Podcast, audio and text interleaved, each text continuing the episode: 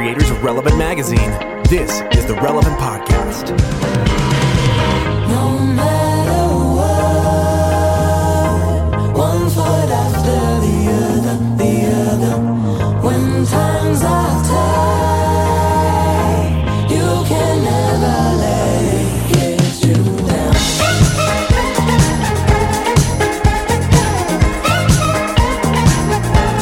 Of Friday, October 28, 2016, and it's the Relevant Podcast, Halloween weekend. I'm your host, Cameron Strang, and this week's show is brought to you by Squarespace.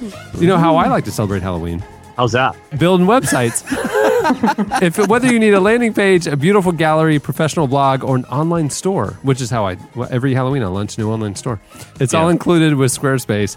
Building a site with Squarespace is easy. They have a simple, intuitive process and beautiful templates that you can arrange and uh, rearrange and add your own content. Whether you want to keep it pretty straightforward uh, or customize everything, you can do all without a single plugin. It's awesome.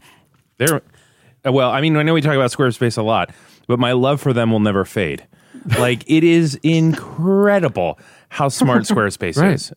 And I think I've said this before. Super easy to make little Halloween websites. You know, This is their number one. Halloween. This is their big time of year for them. Is Yeah. people making Halloween sites.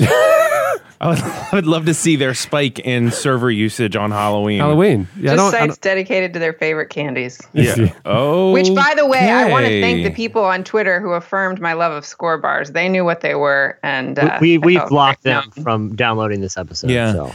I also feel like there was not quite the outcry for more candy talk that I was uh, than I was expecting. So if anybody wants to start a Squarespace site, bringcandytalkback.com. Oh, or just you guys could take it online and do a Squarespace site and make it like a blog and just like have a dialogue about candy. I'd like it to be more of a featured part of this show. Oh, okay. That I don't want to create a new audience. Right. I want to latch onto this audience. Squarespace makes adding a domain to your site simple. If you sign up for a year, you'll receive a free custom domain with your order, and they have awesome customer support. Start your free trial today at squarespace.com and enter offer code RELEVANT to get 10% off your first purchase. It's worth it. Squarespace.com.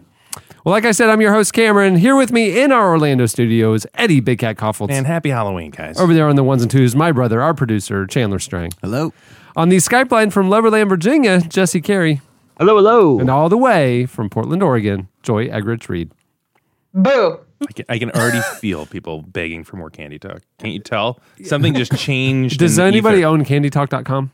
Cameron, I've actually turned into you. I bought like three domains this week. Exactly. You come up with funny like phrases and stuff and like, yeah, I need to I need to lock that down. But you know what's kind of sad is I have old domains that sometimes I just let expire because I'm like, that was a dream deferred. Oh, like, oh no! When they come up for renewal, it's a reminder of your your once ambitions Yeah, that yeah. have now faded. three years ago, I had an idea for a podcast and I bought the domain. And I, yesterday, I was like, Oh. I don't think I'm going to ever start. Candy dot, candytalk.com is taken. Oh No, who owns candytalk.com? yeah. And tell how much do they want for it? More It doesn't tell importantly. you that. Yeah. Do a YO search. It's so or, easy to or do. Or we can just pull up candytalk.com. Oh, Well, it's you gotta be careful, though. Uniregistry.com. It's available. They're just squatting on it and and they oh. want you to make an offer. Hey, Ca- Cameron, can I put my phone number in there and get a quote, please?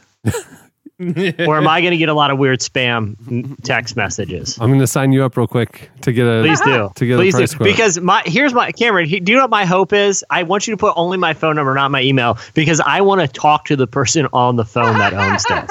I want to use my nego- my man to man or man to woman negotiation skills. I feel like this would better be conducted. This it it would be more effective for me to talk to them on the phone than uh, over email. I feel like I can get this on the cheap for us. Cameron, put, eh, if if possible, put a little note in that form that says "does not accept text messages," so that we can be Jesse- guaranteed this is a Jesse, phone call you're from gonna get a call from Ryan May. He's Ryan the May. domain broker Oh. at uniregistry.com, and he's the one who represents Candy Talk. But I want to play hardball with this guy, and my goal is to get it. I feel like that that it's it's only worth to us about ten dollars, so that's my goal. I'd pitch in five, so we're up to 15. Yeah, because they got to make some money above what they paid. That twelve dollars they paid for it. Right. So Okay, so so let okay. Here's what I know about negotiation. Coming into the deal, we have to know what the bottom line number is. Yeah. Okay, so that I can come in at like a third of that. yeah, Right. So I- our So let's say let's say it's twenty five dollars. I'm in for ten. Yeah. So you're 5 I'm I'm, ten, 10. He's ten. So that's twenty five dollars. Oh, thirty dollars. Thirty. Yeah. So, so here's what I'm gonna, Chandler's not once in. Ryan calls me, I'm gonna be like, Ryan, let's cut to the chase here. The- We there's no time for chit chat. It's Halloween season. Candy talks for sale. We're already running late on this thing. Fifteen dollars. I'm walking if you say no. Right.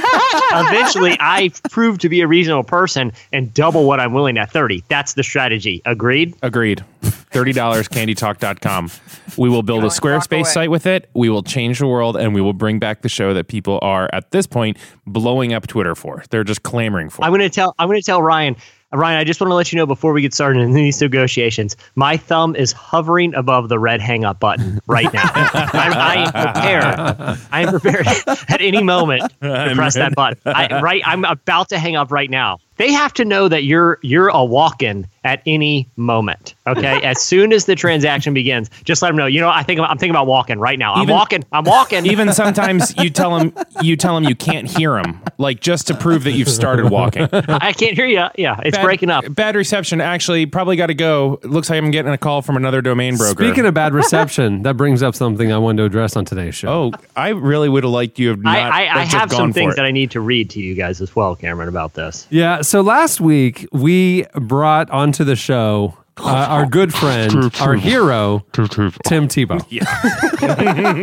and we told you that uh, our editorial director, Aaron Hanbury, uh, has, has been saying since the day we hired him what good childhood friends he and Mr. Tebow were.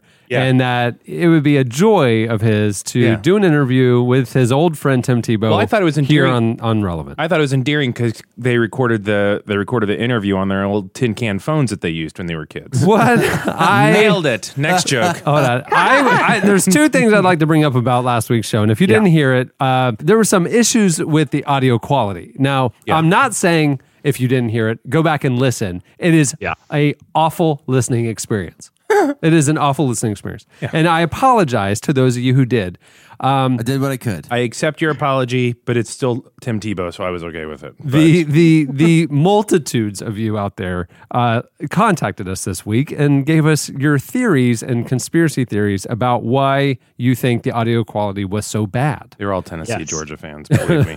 uh, uh, some of the tweets caught our eye. Now, I want to give, you know, we we were hy- hypothesizing la- last week that maybe Aaron and Tebow weren't as good of friends as they said they That's were. right. Oh, they definitely barely know each other. And Jesse, Jesse said, "Why don't we just listen to this podcast together and and listen to see if this sounds like two old friends catching up, or if it sounds like, oh, you grew up in Jacksonville too, you know?" It's like when Jesse and I started on the podcast. Like I saw Jesse in person last week. Yeah. That's exactly how Jesse and I talk. Jesse, what have been some things you're interested in lately? yeah. Jesse, tell me about your new right. book. Right. So so we were all listening for that, and not only did we hear, you know, we didn't hear just you know the the nuance of their conversation. Yeah.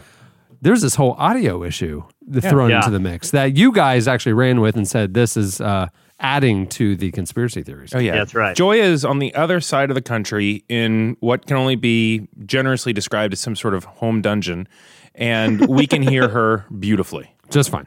It Yeah. makes no sense that Tim Tebow, probably the greatest baseball player that has ever lived, um, cannot be heard very, very Pe- clearly. Peter Zip uh, uh, said to asked us on Twitter, uh, did Tebow do his side of the interview on a fast food drive-through speaker? He- Cameron, I, one. I, per, I per, uh, like this one from at Darcy Darge. Aaron's lie about knowing Tebow caught up with him. He had no choice but to do both voices and scramble the audio. Genius. That's good. Uh, our, our Rael, Rael James says, uh, I think the true sign of Aaron's friendship with Tebow was shown by the audio line Tim secured. That's how little he thought of of Aaron. At- I like the, the doing both voices theory. Yeah. one user said that he thinks the devil corrupted Tim Tebow audio. It was just too much truth, Yeah. which Uh, that's valid true. too. Spiritual warfare is a real thing. Um, as as we know, one of Aaron's calling cards, one of his claims to fame, is that he and Tebow, when they were small children, uh, took baths together. Yeah. Yoinks. And um, uh, Jackie Anderson on Twitter said, so. Tebow uh, was in the bathtub during this week's interview. Garbly, garbly, glub, glub. What was the deal? I, I couldn't figure out like why did it sound because even if he had just I'm called from wondering an if he was in a convertible. Oh, Yeah. going No. down the like the autobahn. So, so we thought, okay, having now read all of these th- theories that y'all have, and there are many more, and we appreciate all of the attention the uh, interview segment got uh, uh, in Twitter this week on Twitter. Uh, we thought we should invite Aaron in to give us the scoop, the truth. Um, on, on on his relationship with Tebow and why he thinks Tim thinks so little of him that he would call in on a, an old timey phone from the past. First question, Aaron, my long-standing friend. How Yes. long have you worked at Relevant? Uh, May May fourth, two thousand fifteen. Year and a half. was day Wow. one. So what happened? Star Wars Day. So just can you cut through and get to the point where you tell us you actually don't know Tebow?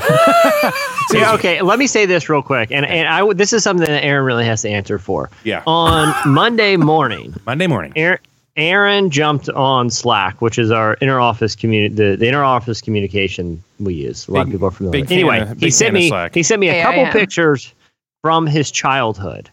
Okay, so it Uh-huh. shows what is clearly a little boy, Aaron, and with him, this is true. Is a gigantic boy Tim Tebow. Like Tim Tebow is about the size. He's the size of a grown man, and Aaron is clearly a little boy.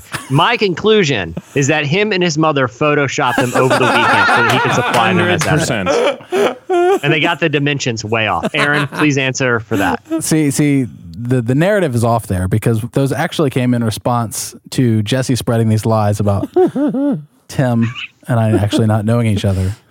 Uh, and I and I supplied proof, and there were multiple photos. I don't know. It wasn't Huh. just one. Hey, on You PC, hey, on Twitter, PC Walker says, Yeah. I think the shaky audio of the interview just proves Jason doesn't know Tim Tebow. Ja- Jason. Jason. doesn't know Tim That's what he Tebow. says.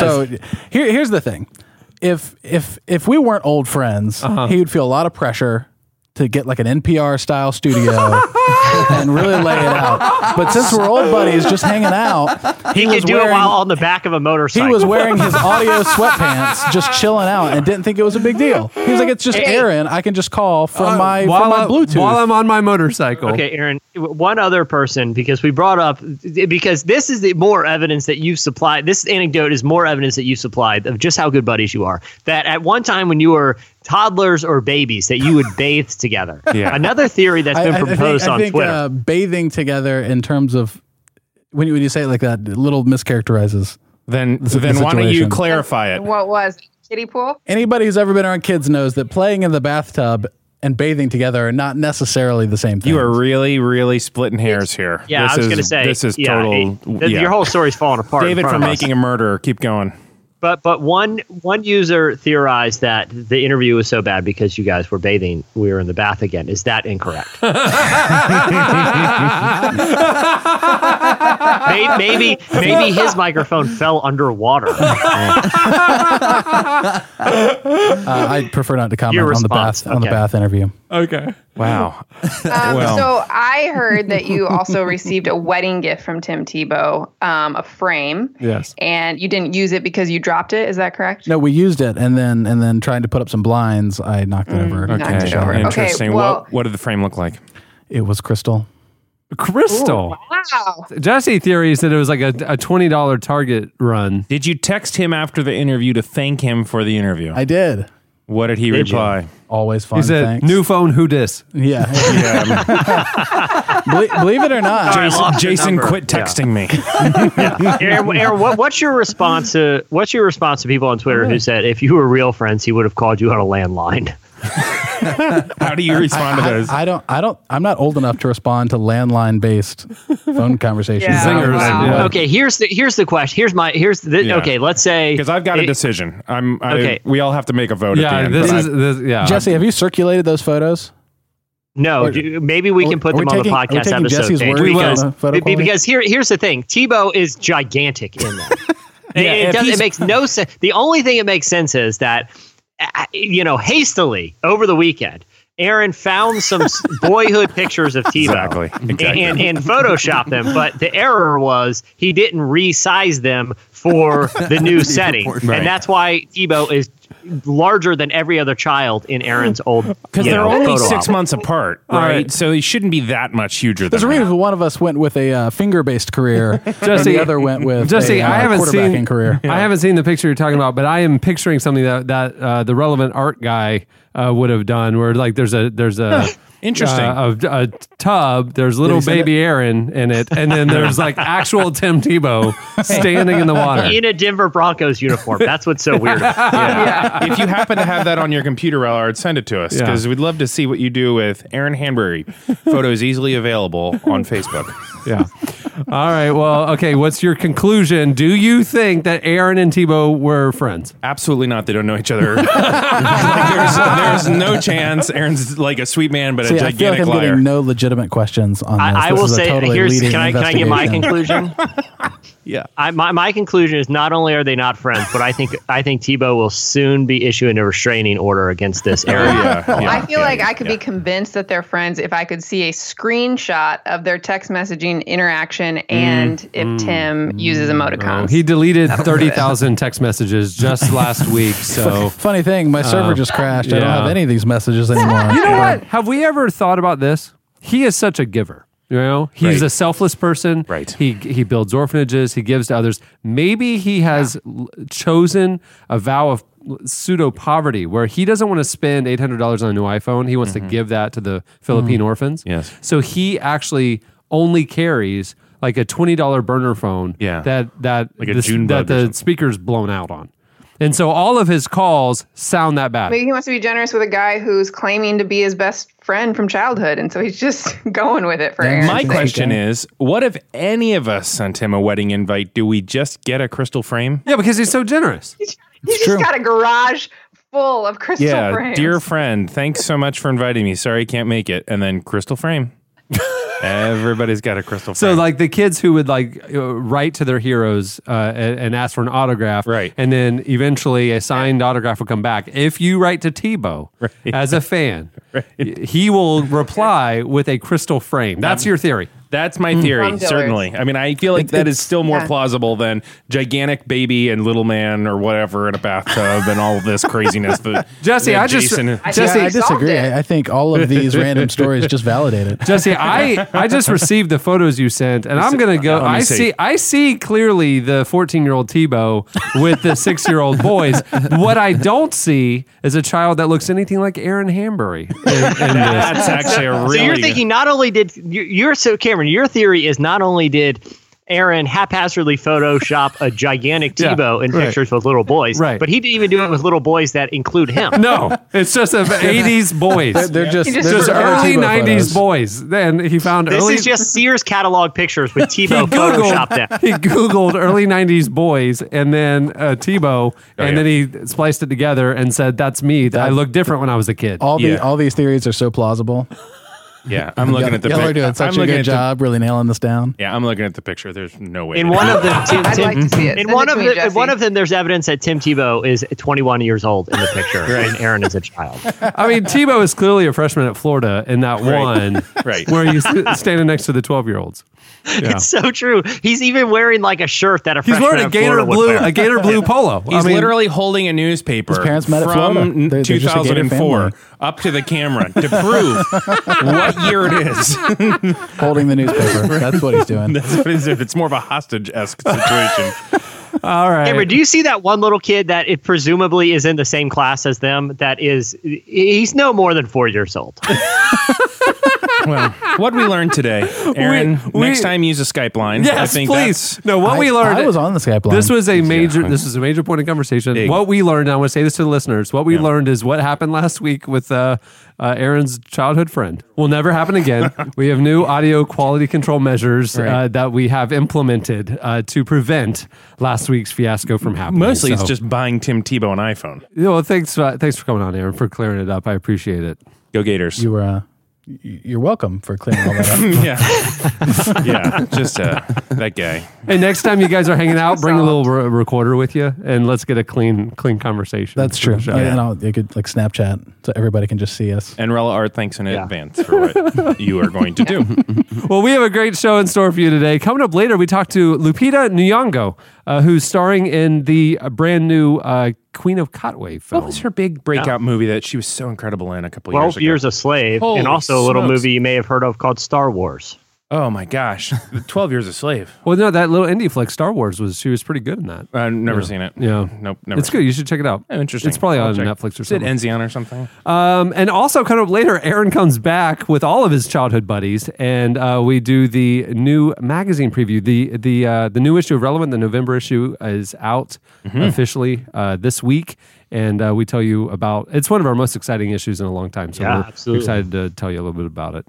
Yeah. Uh, but up first, it's time for our look back at what happened this week in culture and entertainment. It's time for In case you missed it. well, in case you missed it, uh, our, our friend John Crist and, and uh, Aaron Chewning, the, those humorists who do those Christian parody viral videos, they did the how to get a, uh Christian song Oh, you know, that was- last yeah. week. That was uh, They've, way they've done a number on of- point. Yeah, well, they've done They, a they number did of do a Christian dating one where he's the Christian mingle inspector to make sure that the Awesome. dating people are actually Christians. love that. Right.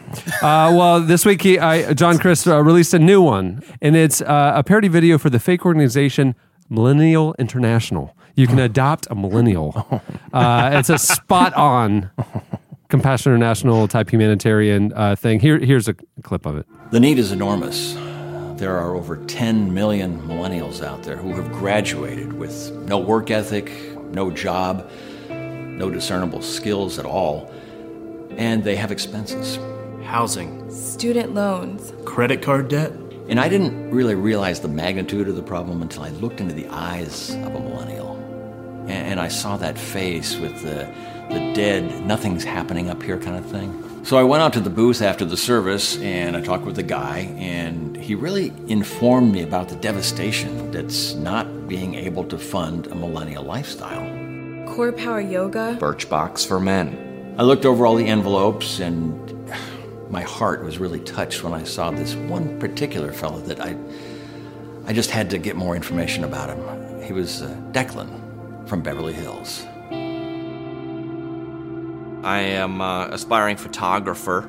I graduated college with an art degree, so obviously that puts me at a disadvantage. Volkswagen Jetta lease. Beard wax. Spotify Premium. In his last letter, he wrote to me and said that his uh, weekend was, oh, how did he put it? Um, totes lit fam. Literally have no idea what that means. Spin Cycle membership. Pet food for my rescue dog. Uber's home from a pub crawl. A typical sponsorship program costs $29 a month. Millennial International is actually $2,900 a month. Love him. I, I like the little. uh He's so good at making his videos painfully authentic. Like, he, like I know it's a Yeah. little tiny point, but like when whoever was speaking, the main speaker just like stutters, and I, I thought it makes me feel like, oh, this is way too real. it's so good. Uh, in case you missed it this week, uh, it was announced that the new Lando Calrissian in the upcoming Han Solo Star Wars movie Best casting is going to be Don- Donald Glover. ever.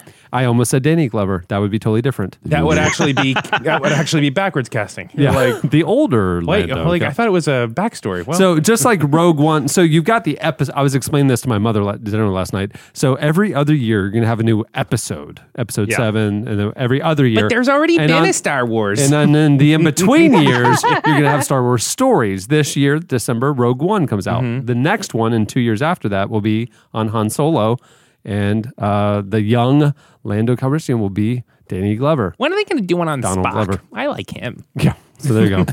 I do think it, I do think it's great casting because Donald Glover is not only like uh, like a cool cultural figure, he also has sort of that, uh, and I mean this in an endearing way, like nerd cred. You know, Yes. like i i- from his role on Community, and you know, he kind of has that credibility that I think people who are more into Star Wars than maybe something like Atlanta are still going to have an appeal because they sort of trust his geeky cultural taste. The Star Wars franchise continues to just be more and more amazing. It's unreal.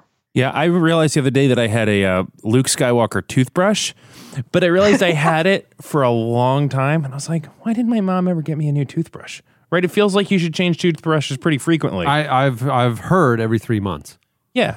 Every three months? That's what I've heard. What? How I, do you change I am your like nine toothbrush? months behind then. Oh, you change yours once a year? Jesse, you don't want to wait till the bristles are gray. Mine's Cameron. Mine's I didn't have any bristles left. I'm just rubbing my teeth with plastic. at this point. Hold on. Can we get a quick survey here? This is actually the next in case you missed it. In Okay. case you missed it, electric toothbrushes are great for your gums. Jesse, what kind of electric toothbrush do you have? Uh, I I don't need any newfangled You know, technology. you know like what he brushes I his use, teeth with? You know those uh, horsehair shoe bru- shoe shine oh, yeah, brushes? You totally Sam Portlandia. I use that and a little wet baking soda, and I'm fine. hey guys, so sorry. I don't mean to interrupt toothbrush talk, but I have breaking news. I'd like to to, to chime in with. Okay. I was just contacted by a domain broker that wants to set up a call. I just received an email. Yeah, I, I, I'm going to reply that. Hey, listen, uh, I, you know, this call will be recorded and Yeah. broadcast. If you're out, you're out. Th- then I, I see what kind of broker you are. But I have a feeling he wants the business. He's fine. He look, listen. If if he's good at what he does, he's he's going to relish in the opportunity to show the world. Yeah. you know. Yeah, it's free advertising for him. Hey, in case you missed it, you've heard of those I am second videos. Yeah. Mm-hmm. Yeah. Uh, this week, and I am second came out with uh, Chip and Joanna Gaines from uh, they still Fixer Upper. Still doing them in all black and white with the black behind it. It's not black and white, but they but the it is Stock like black, yeah. yeah. Well, that's cool. Uh, it was really powerful. Uh, they they talk about their personality flaws, how their marriage has changed their lives, and uh, here's a clip. I have learned so much about order and structure and and processes through my wife and God is all of those things to me now. But at the beginning God was just chaotic to me. He was wild, he was untamed, he was un unruly and I I liked that. But God had a funny way of bringing me Chip to almost have this reality of what it's like to follow Christ, which is a lot of the things are going to push you to a place of discomfort. A lot of things are going to push you to a place of freaking out. It takes someone who's externally this, whatever that is, processes, yeah. because it helps me get it out there. Because it's healthier to be out there than it is just let it all kind of play in my mind. Hmm. I don't want to be in the box anymore. I don't want to play it safe um, because where the impact is is over here on the other side. Uh, interestingly, interesting note on uh, on the piano there, Chandler Strang. Really? really, really. he was in a tuxedo. Yeah. Uh, They Yeah. brought him in, and he played live. Uh, it and he was improv. actually, if you you can't see it, but he was in the shot. He was just in the Yeah. background He's in the shot, on a grand piano. He would flip the coattails every Yeah. once in a while, and uh, Another side note, I believe Tim Tebow did an I am second and the audio was flawless. So you might want to relay that to Aaron. Al- Almost perfect. Chip Chip and Joe are even if I'm not JoJo. into like home I, I call her. JoJo. Chippy and Yeah, Joey. Chip, Chip, Chip, Chip and JoJo. They, you know, I'm not into home renovation, but I watch the show because they are entertaining and charming. And I was reading, like, it was like a BuzzFeed listicle a while ago about like 50 thoughts, some something random, like 50 thoughts you happen while you have while watching Fixer Upper. And like halfway through, it was just reasons why the listicle writer, who's some millennial BuzzFeed writer, wanted Chip and Joe to adopt her, and she could be part of their gaggle of kids. I, I, I kind of watch their marriage and think of what I think you and Dana are like in the day to day. Yeah. Where you're crazy and untethered, and she's just the rock that keeps everybody in formation. then And, I'd probably be dead or in prison if Yeah. uh, if, if she wasn't there. Yeah, that's absolutely right. Uh, in case you missed it, uh, Jimmy Kimmel has a, a segment on his show called Mean Tweets, where he'll have a celebrity come on and actually read actual tweets, terribly mean tweets that people have written about that person Love it. Uh, live. And it's hysterically funny and un- unbelievably uncomfortable. Well, this week, in case you missed it, President Obama came on the show and uh, did the Mean Tweet segment. Um, it's the second time the president has participated in this segment, though it's the first in which he got compared to Nickelback. Here is a clip. Barack Obama is the Nickelback of presidents. Obama couldn't negotiate getting a Whopper without pickles at Woodstock Dave. Thanks, Dave. I bet Obama likes mustard on his hot dogs because he's gross. What a weird insult. Just found out my daughter shares a birthday with Obama. Puke in caps This is my, at Mom of Four Munchkins. this next one's my oh. favorite. Barack Obama dances like how his jeans look. you know, this jeans thing. This is so old. this was years ago. Come on. That's this one I like. The, My mom bought new conditioner and it sucks. It isn't even conditioning my hair. I blame Obama. Barack You know, my favorite part about it was the Bro, jeans one. He seemed wet. a little bothered by it. yeah. Well, I lifted the ban on Cuban cigars. That's worth something. Barack Obama is the schn- Barack Obama is the Sharknado of presidents. Loud, stupid, and overhyped. Hashtag Sharknado 4. There you go. That's Yeah, funny. like I said, for some reason he seemed legitimately a little bothered by the jean comment still. yeah, yeah. But like like th- like him wearing those, you know, pl- they almost pleated Gap jeans that Right. that just bowed out awkwardly at the thigh. Lovely, you know? sensible pair of dungarees. yeah. plenty of room, plenty of room. I think the reason he chose them is because he was throwing out like a first pitch at a baseball game. Yeah. When, when he put them on, so you, you you you know you if you're doing like a high kick, right, a full windup, you got to have some leg room here. You can't you can't get like a fitted pair. If you I- know, but he didn't even go boot cut. He just went like super awkward uh, uh, uh, dad jeans. But he's never living that down, and you can tell at some level it still bothersome. Um, all right, in case you missed it, last one. Um, this week, Mel Gibson and Joel Osteen had a conversation um, about about about uh, Gibson's upcoming follow up to the movie The Passion, The Passion of the Christ. Right. Yeah. Uh, so Joel Osteen asked Mel if the movie would be about the resurrection, and Gibson replied. We're getting into some interesting ideas on this that between the crucifixion and the resurrection, like what was going on in there? Um, and then Gibson also said that the challenge of telling this kind of Bible story is approaching it from an angle that will be surprising to audiences, even if they're familiar with the New Testament. He said, "You do it. You do it so that it surprises. You do it so that it enlightens. Just some kind of telling, some kind of rendering that suffices is not just is just not good enough. It has to be dug deep for, and it has to have." In its image and in its sound and its visuals, it has to be able to delve to places that people have never even thought before, I think, on a theological level. No release date's been announced yet, but he's going to do something surprising about the resurrection. That sounds It- I- intriguing. I, think it, I, the most interesting part of that comment was not that just that it was going to be interesting, you know, visually and it was going to look different, but that it was going to be surprising on a theological yeah, level. that's interesting. Well, like, I mean, because if there's any story in the Bible or any part of the Bible that has been unpacked over and over again, it is from a theological perspective, it's the crucifixion and resurrection. So, what Mel Gibson as a filmmaker can do uh, to to create surprises, uh, you know, that's even going to challenge people's theology, uh, I think is interesting. I'm sure it gives some people pause, but I, I think, think- I I'm think- excited to see it. What would be most surprising, but I think he should do, I mean, it's long overdue, is that he should partner up with Carmen, who did The Champion, and really did some surprising theological twists with this exact story. And so maybe Carmen should do the soundtrack. Carmen was one of the mo- on a theological level. On a theological Carmen was one of the most challenging filmmakers there were. There is there is uh, a Carmen video where he walks into a saloon as like some sort of gunfighter and just starts slaughtering demons. Yeah. while singing one. a song. It's pretty impressive. Is that connected to the same one where he was in the boxing ring? No, that no, it's totally different. Uh, that was Obviously. the champion, and that's the one I'm talking about. It goes like Yeah. this. These are classics, man. Eight and a half minutes long. This song. Yeah. we will now listen in its entirety. yeah.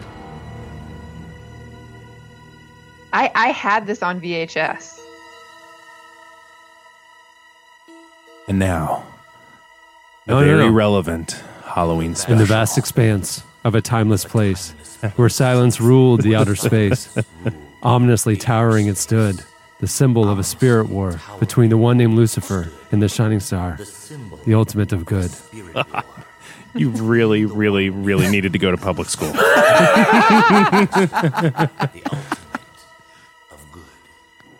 46 seconds we're into this song. Yeah, yeah. I mean, it's a, he's got to have a dramatic. But see, intro. Carmen knew how to unpack it. Yeah.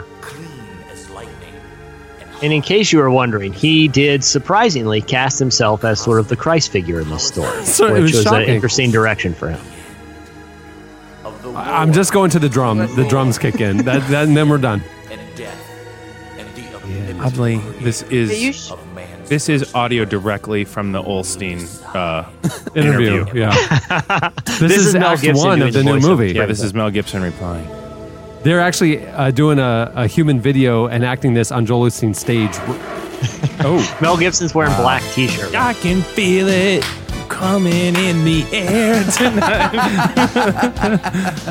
All right, well, that'll do it for In Case You Missed It. Stay tuned. Up next, Slices.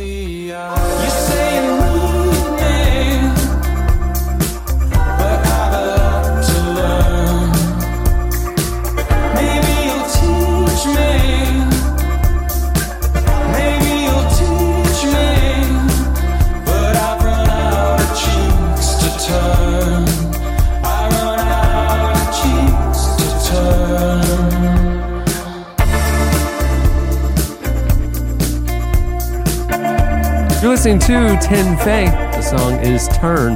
At the beginning of the podcast, you heard Little Monarch with No Matter What. I like to my, think of myself as a little monarch. Yeah, little Napoleon. just, just, a, just have a little kingdom. yeah. Or, no, I'm a little butterfly. Oh, I didn't know if you were going what I was butterfly or kingdom. Yeah, I was thinking butterfly. A little, Just a little ruler. A little, little tiny Flapping those wings. kind of like the picture of Aaron next to large Tim Tebow. He's just a They were- little tiny Aaron Monarch. Uh, next to gigantic, full-grown man Tim Tebow. who he does not He's still know. in a butterfly. You can literally see the place where they put tape on the picture. And yeah, it, it- what, what, what's so striking is like, yeah, Aaron, if we even believe one of those little boys is him, is no more than seven, and it appears Tebow is about to walk up and receive the Heisman Trophy. So he's wearing a he's wearing full the same suit. suit that he wore Heisman night. so. Yeah, he's got a beard. Okay, it's time for Slices. What do you have, Jesse? Okay, so uh, the you guys are familiar with the site Vox, which does explainers and polls and does interesting analysis uh, on, on, culture to try to ascertain things uh, about or what's going on in American society. So they decided to conduct an online poll around Halloween uh, time to find out what things most Americans are afraid of. So uh, they they had people write in what their biggest fears are. so, for example, heights is 24%. Uh, twenty-four uh, percent of people are afraid of of, of heights. You guys mm. afraid of heights? I Actually, am. You're afraid of heights, and I try to talk myself out of it.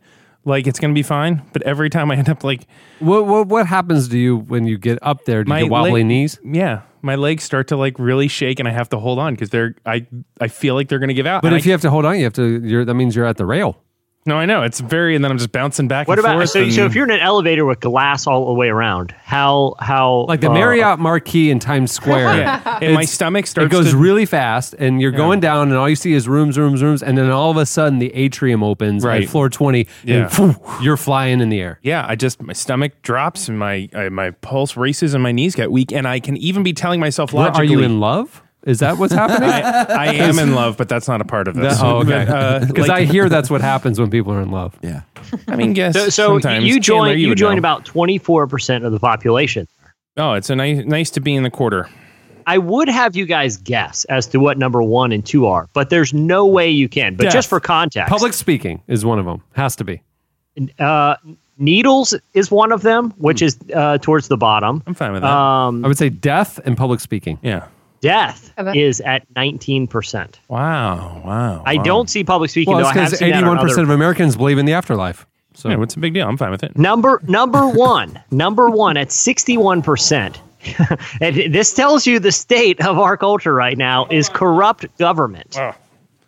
Government Tangibly corruption is people's afraid- number one fear. no. Of corrupt. N- number I feel two, like it must have been set up. It's like choose from these things because I, I, I don't feel like people would default to that unless it was presented to them. we talked about this last week. There's like a percentage of like millennials and older folks that are afraid, Yeah, but it's not a general like anxiety. It's Right. You would have anxiety at the idea of going up on the uh, Yeah. Orlando Eye Ferris wheel because of the height. You're like, I, I don't know if I'm going to go up there. It's Right. not like, I don't know if I'm going to watch that news channel because I have a fear of politics. well, Yeah. num- number two, number two is surprising too. This this ranked over terrorist attacks. Number two, barely, is clowns. this is a this Yeah. is a complete garbage study. I feel like. Well, it's all connected to exactly what's happening in culture. I feel like they were given a survey of current events. I well, uh, again, I feel like it taps into uh, some overall cultural anxieties. Um, but clowns ranked higher than economic collapse at 37%, uh, biological warfare at 35, and, and coming in at dead last, the least fear, which again I find this is a little bit surprising, is ghost. Almost no one is afraid or believes in ghosts. They ranked at only nine percent. Around the table, what is your biggest fear?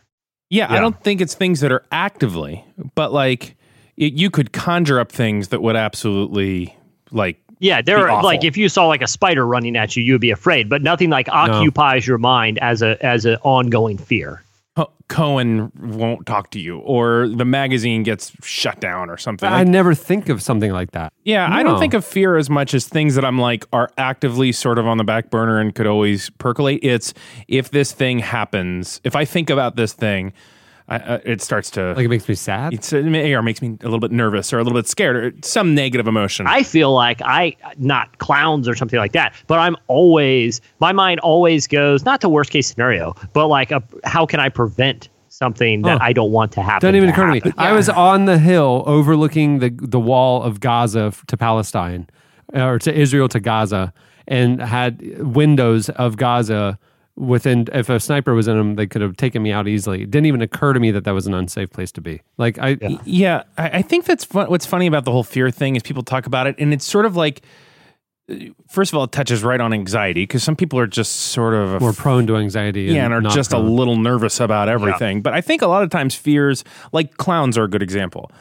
It, it is not a generally a fearful thing. It's something that some people just associate a fearful feeling with, and some people don't. That's why, like the political, the like eighty whatever percent of people are afraid of like some sort of political unrest. Of like that's a generalized thing that I, everybody would say. Yes, I would not like to have some sort of political unrest. That's why it doesn't make sense to me in the study because Yeah. usually these kinds of fears Death are like political like gridlock. public speaking for me is joyful. I get Yeah. excited. I wake Yeah. up. I'm happy about it. Like I think people that are bungee jumping, that's not a fear of heights. That's a fear of dying in a cord g- This being cut loose, and it's just like Yeah. that's a different thing. I've done that. Yeah, so it's terrifying. And you know those those big things that look like slingshots, and they like you they pull you up. Oh, like, yeah. and then you drive. go. Yeah, I've done that too. Yeah. Crazy. But but here here what, what's So interesting is because I because I see Eddie and enjoy your perspective where you're like oh well you know government corruption is just something that you know the pollsters projected onto the audience. But I think that to a degree there's like a generational thing. I don't know if you guys have already listened to like this week's This American Life episode, but Ira Glass calls uh, his uncle who is petrified, who basically his life is consumed by talking about and fearing different political conspiracies actually coming through.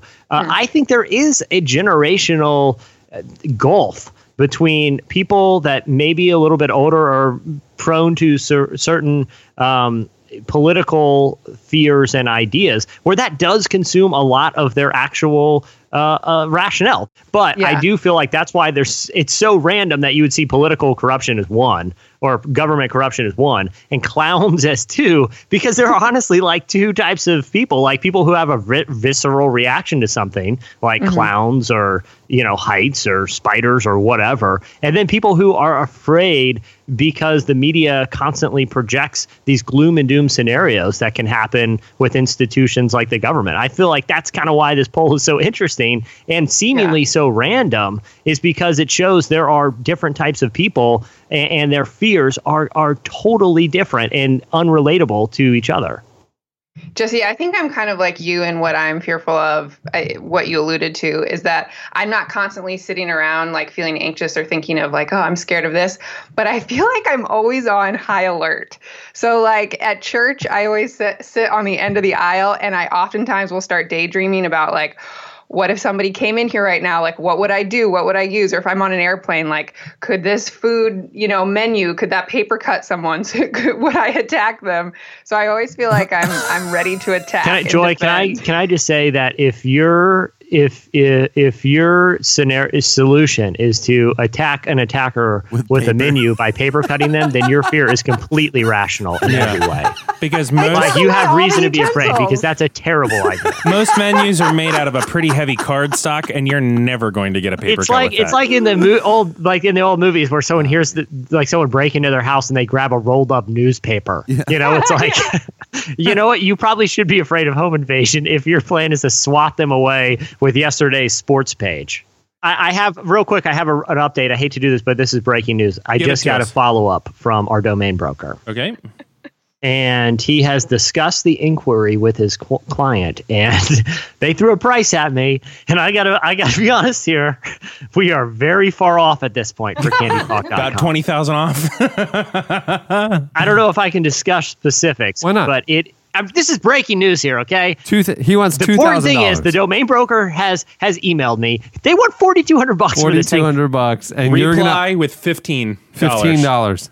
Go. I was thinking more like fifteen to twenty. I gotta say though, it says a lot about what we did with Candy Talk back in the day that it drove up the price. That's true. You created a market for something that did not exist prior. in, in my here's what I what I think is interesting is after he got after he saw that someone was interested, Cameron, that his first thing was to call up his client and they had a little chat and they set a value on this thing forty two hundred I hundred like. U.S. dollars. Had nothing to do with an algorithm. He definitely called a human who Certainly. told him that number. Okay. Uh, what do you have, Eddie? All right, uh, we're gonna viewer's choice on this, and actually, I'm gonna let Joy decide. I can either start and give a positive spin on this, or I can do a negative spin on this. What would you prefer? I want edgy Eddie. You want edgy Eddie? Yeah. So I guess that would be a positive spin. Yes. Good news, guys. For the next 170 years, you'll be making more than women. According to a new study, uh, for the next 170 years, that is how long it is going to take for the the average of women's salaries around the globe to equal that of men's salaries. Good news, right, Joy? Yes, it's so great. if you if you want to, Iceland and Finland. If you were going to move anywhere, they make the top of the list for least disparity within pay. The United States is, do you want to guess, Joy? Um, 10th. Oh, oh no. We're number 45. Oh, um, wow. So the global average, when it comes to an annual average earnings worldwide, women take home $10,778 to men's $19,873 dollars. Wow. I have to ask a question. I've never understood this. How is this possible? Because every place I've ever worked just has a really clear HR, like Because you worked in more like academia has this, churches have Yeah. this. I don't even talk about church salary. Nonprofits have this, where like they they just have like because I was on a board of a university and it was different for me to understand that they have like these tiers and everything is just set. I mean, there's like no negotiation for your salary or anything like that. Yeah, because clearly it's messed up, right? I mean, when- I feel like that's a universal. It's it, yeah, it's inequality. Yeah, and if anybody thinks it's not right now, probably just don't comment. But so we can all disagree. like, of course, everybody should just you do a job. This is how much you make, man or woman, short, tall, doesn't matter. But you're but you're we're talking like now free market kind of like business Help where me- it's a little bit more Yeah, how is it subjective. still I literally Yeah. brought this out because I want a broader perspective on this because I don't even understand how it happens once, much less there's a worldwide disparity of nine thousand dollars. I've thought about this. We Yes. just, as you guys, we're a small team, Yeah. you know, and as you guys met uh, here on the podcast the last couple weeks, a couple of our new team members, our new managing editor, Mm-hmm. Rebecca, uh, our new um, social media maven, um, Chelsea. So to to actually most of our recent hires, I can go back to the probably the previous six or seven have all been Mm. female, and incredible women it- running it- relevant. I am surrounded by Yeah. strong, smart, confident women. Oh, I know. It's amazing it's- here. we have, you know, I'd say, what four fifths of our staff is female. Yeah. Ma- Yeah. maybe two thirds. Um, and so, like, I think about this. Yeah. Like, like it never would occur to me that Rebecca would make any less than our last managing editor. You know, like, and I'm trying to think that.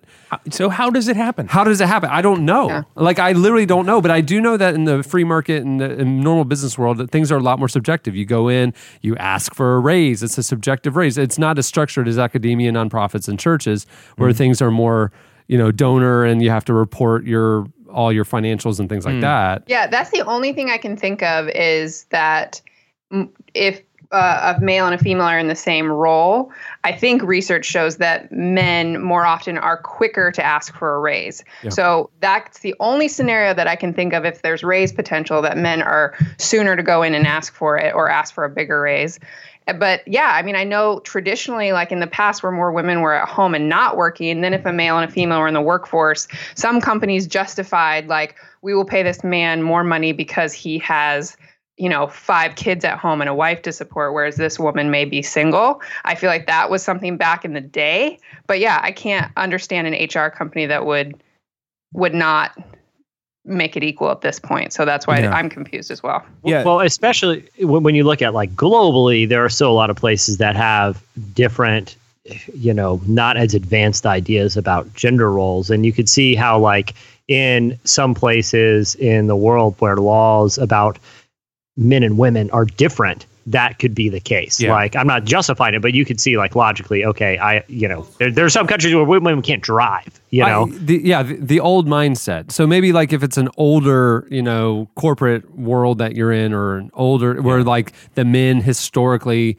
50, 40 years ago were the providers and the women stayed at home, Yeah. then the men, uh, you know, just were more qualified or whatever. There was a perception, but today it's uh, it's just not that. And maybe it's that's 'cause- what that's what I'm saying. Especially in the United States, the Yeah. United States is far more advanced i- in its in its thinking, and it's it's Yeah. shameful that it's still 45. The in stats, you, the stats you brought are factual. Yeah. And, Yeah. And, and and what's confusing to me is like th- I just I'm with you. Your confusion of like where is this happening? How does this even happen anymore? I Right. don't know the answer to that. Yeah, because the, the the countries on the bottom of the list, and I didn't say them because I just I don't know feel it's unkind, but are oppressive to women. So Yeah, it's like right. understandable. They don't they don't they don't see women as the same class of citizen as men.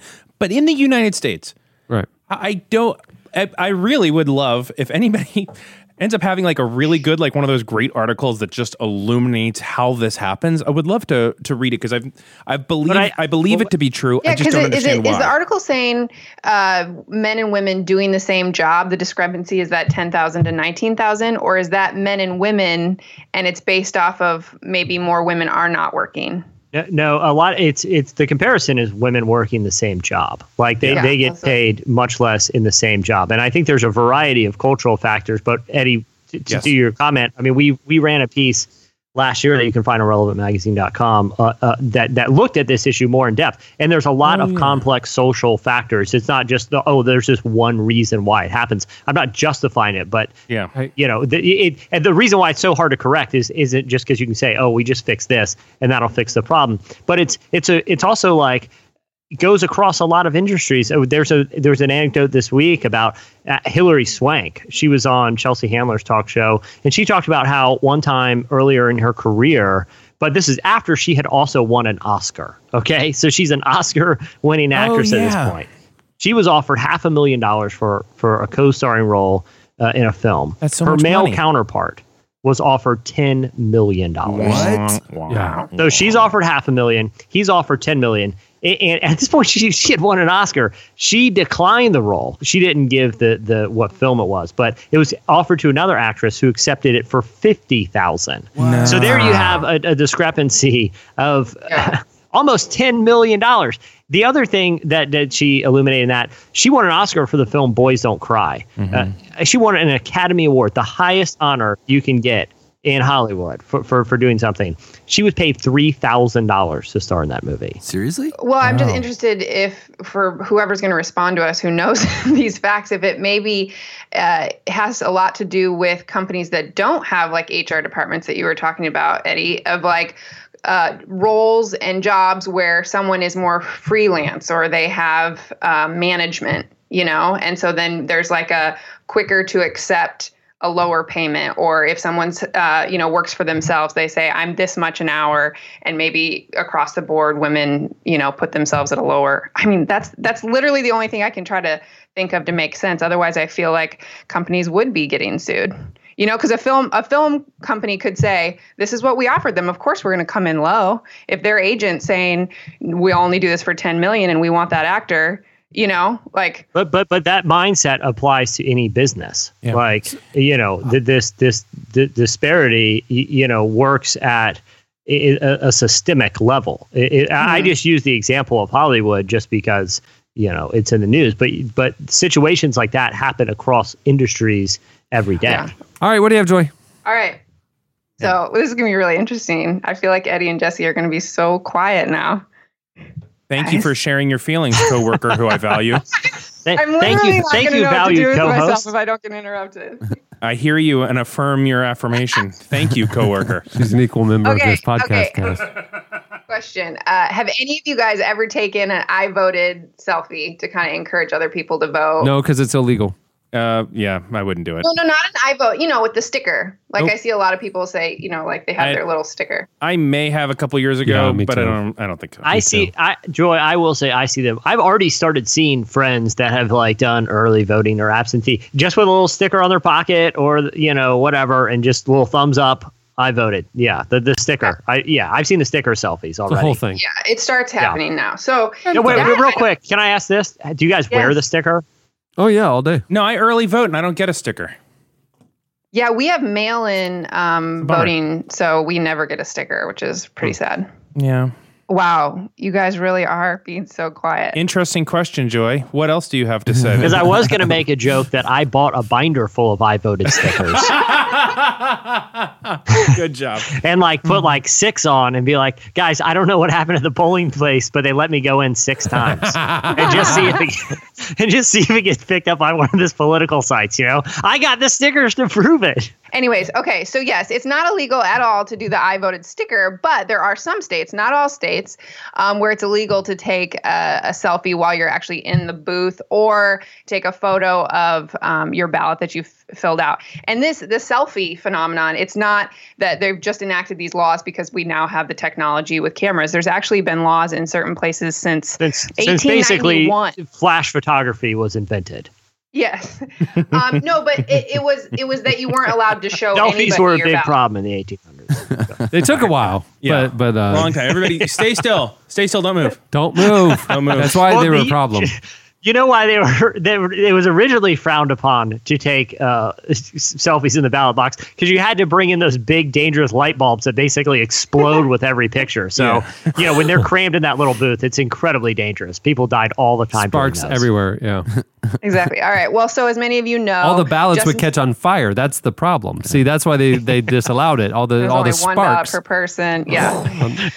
Yeah, so Justin Timberlake, who owns uh, land in Tennessee, he flew home to vote and he took a selfie inside the booth to encourage everyone to vote.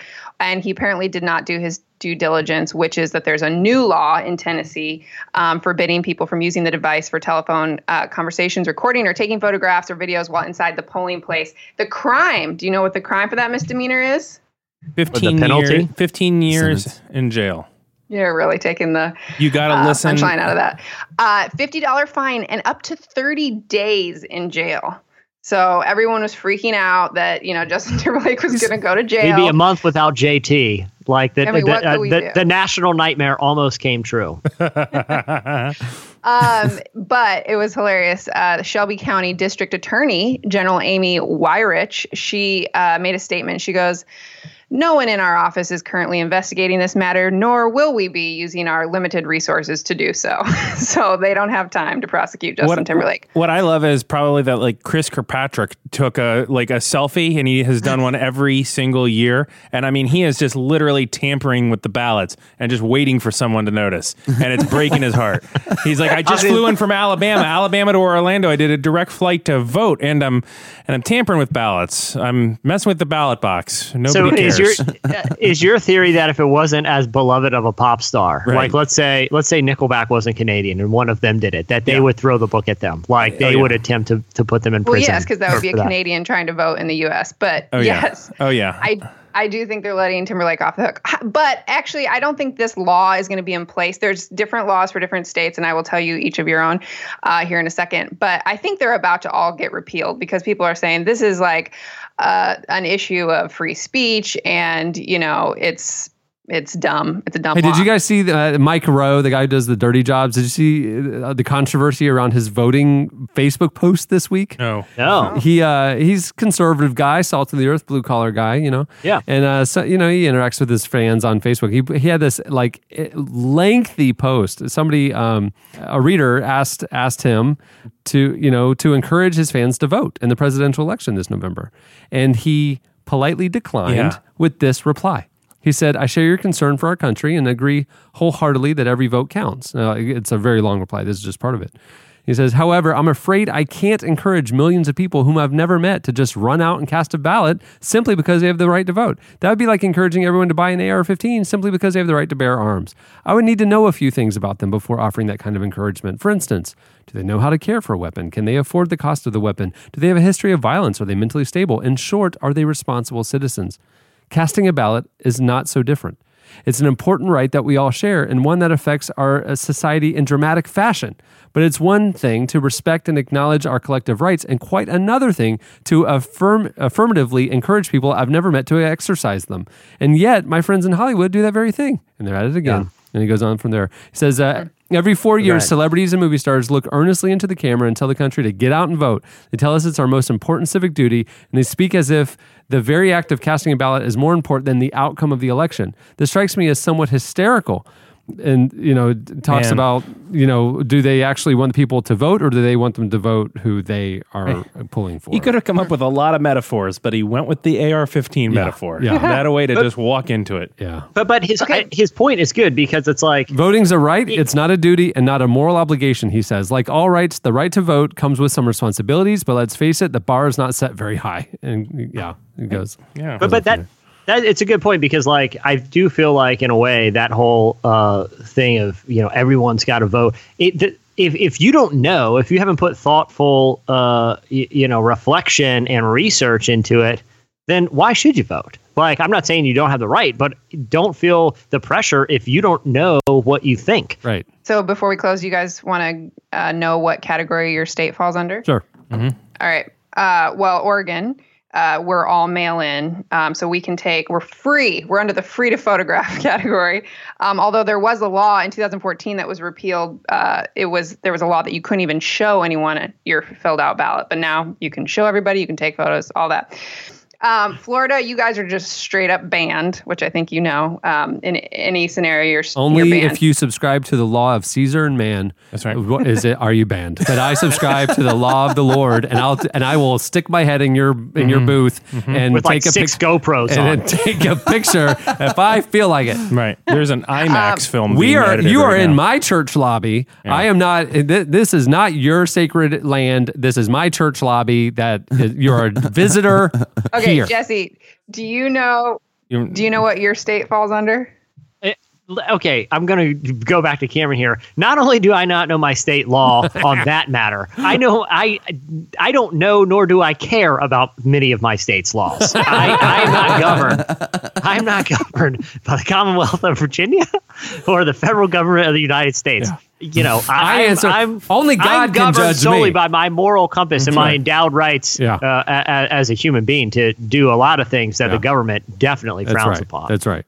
Uh, well, Jesse, your state falls under not the free or not the banned category. your state falls under the mixed or unclear uh, category. So uh, you are banned apparently in the booth to take selfies, but you can take selfies of your mail-in ballot.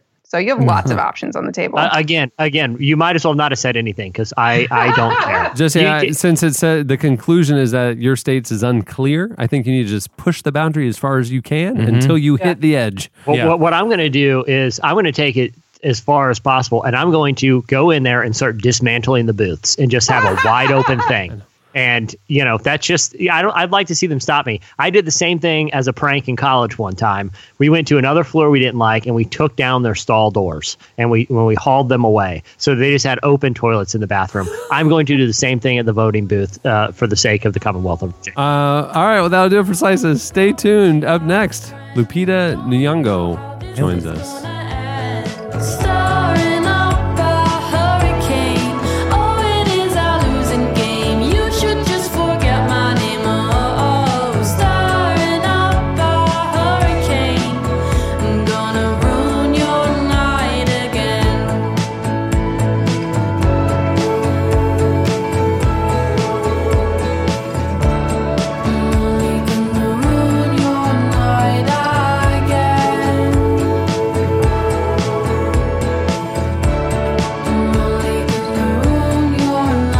Listening to Sorcha Richardson. The song is Ruin Your Night, which is what I do regularly with my friends.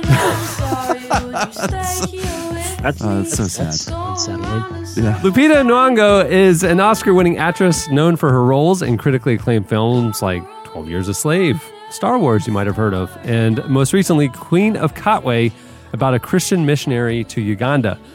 We recently spoke with uh, Lupita about her background as the child of a Kenyan pol- political leader during tumultuous times, how she chooses such interesting roles, and why she gravitates towards socially redeeming stories. Here is part of our conversation with Lupita Nyong'o.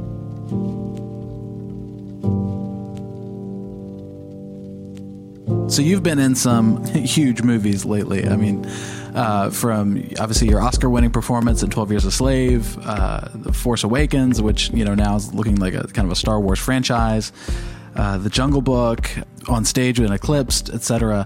So when it came about, you, you approached about this movie, King Queen of Katwe. Why did you choose the script? What was it about it that stood out to you?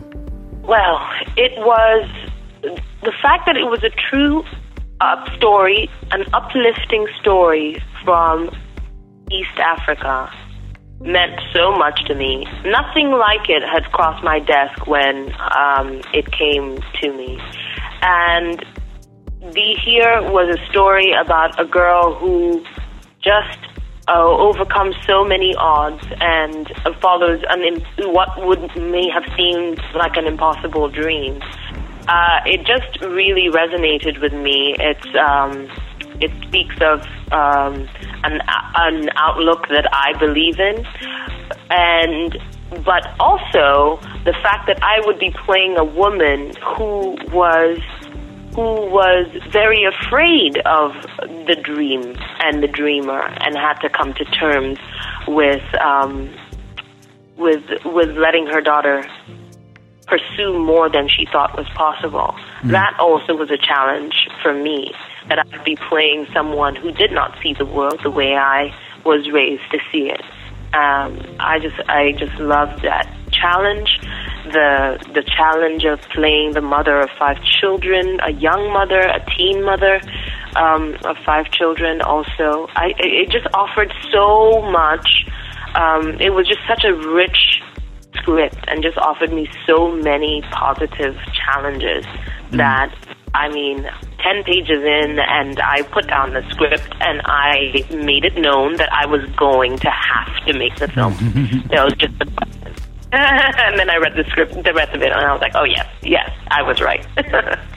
kind of, I guess, at a base level, uh, this film is about chess, which, um, you know, at at face value is not altogether that interesting. Uh, but of, of course, kind of as you're as you're saying, there's there's more to it, and it's about more and deeper things than than just a board game. Can you explain that? I mean, what what is this film ultimately about?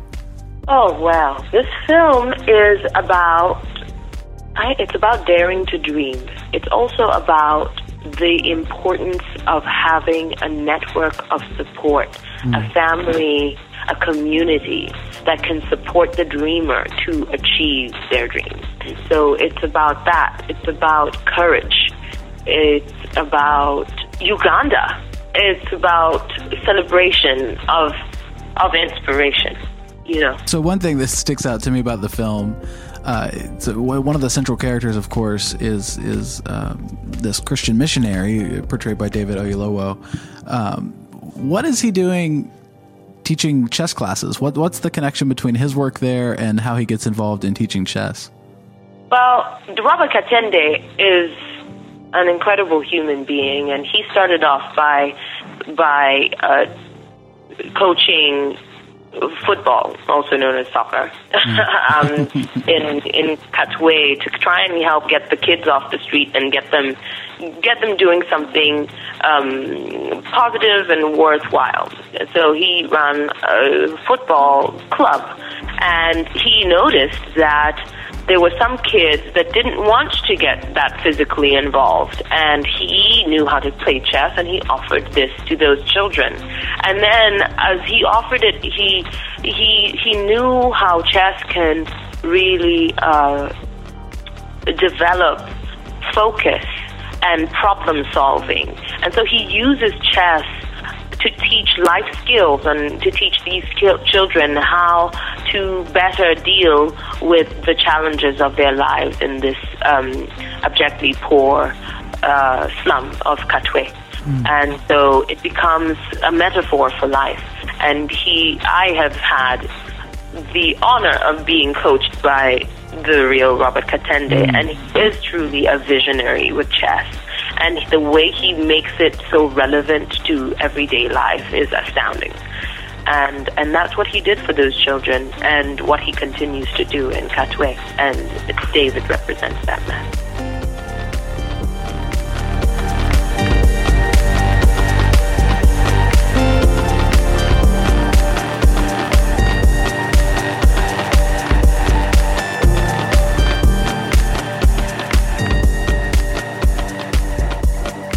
People of Katwe in, real life, I mean, it's easy, you know, especially as North Americans, uh, etc., to view anyone not in the first world as uh, experiencing a level of what we would call suffering or something like that. Uh, In your experience there, and uh, even portraying um, people from from Uganda, are they suffering, or is this just a different type of life that they're content with? You know, there is suffering everywhere in the world. And I do not believe that suffering is the only thing that can characterize a people. And what we see in Queen of Katwe is that despite the abject poverty that this particular family finds themselves in, they are they are working through it. They are reaching, they are loving, they are laughing, they are cooking. They, there's more going on than just the suffering. And I think that is what the, the I hope is the biggest takeaway from this film is that life is occurring. Life is happening in Katwe, you know, and there is there is yeah, there is more to their character than just the suffering, as we see in in Fiona's story, that she is able to overcome the limitations of the world she grew, she was born into, and achieve way more, and that is happening all over Katwe and all over Uganda. And I think it's also really important to to note that Katwe is not a representation of all of Uganda. It's a representation of a place, just as you know, uh, Compton is is not all of Los Angeles. Yeah, that's a that's a good point. It, it always occurs to me when I'm watching, you know, a film like this that, you know, my first reaction to anyone who, you know, I don't know, doesn't have wood floors or something, is you think like, oh man, that's just I feel so bad for them, and then another part of me, you know, while you do want to view people who need help as needing help and etc. Another part of me thinks like, well, gosh, how arrogant am I to think that the only way to live is with, you know, these things that I've become accustomed to, etc.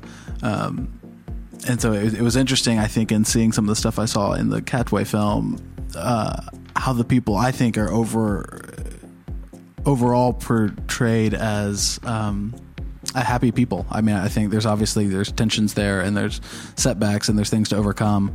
Um, but I didn't I didn't perceive necessarily the location as a big. Um, what you might call like an antagonist in the film, which I, I thought was an interesting take uh, that even added to some of the texture uh, of the picture. Yeah, I hope that what is presented in our film, and I do believe it, is a full world.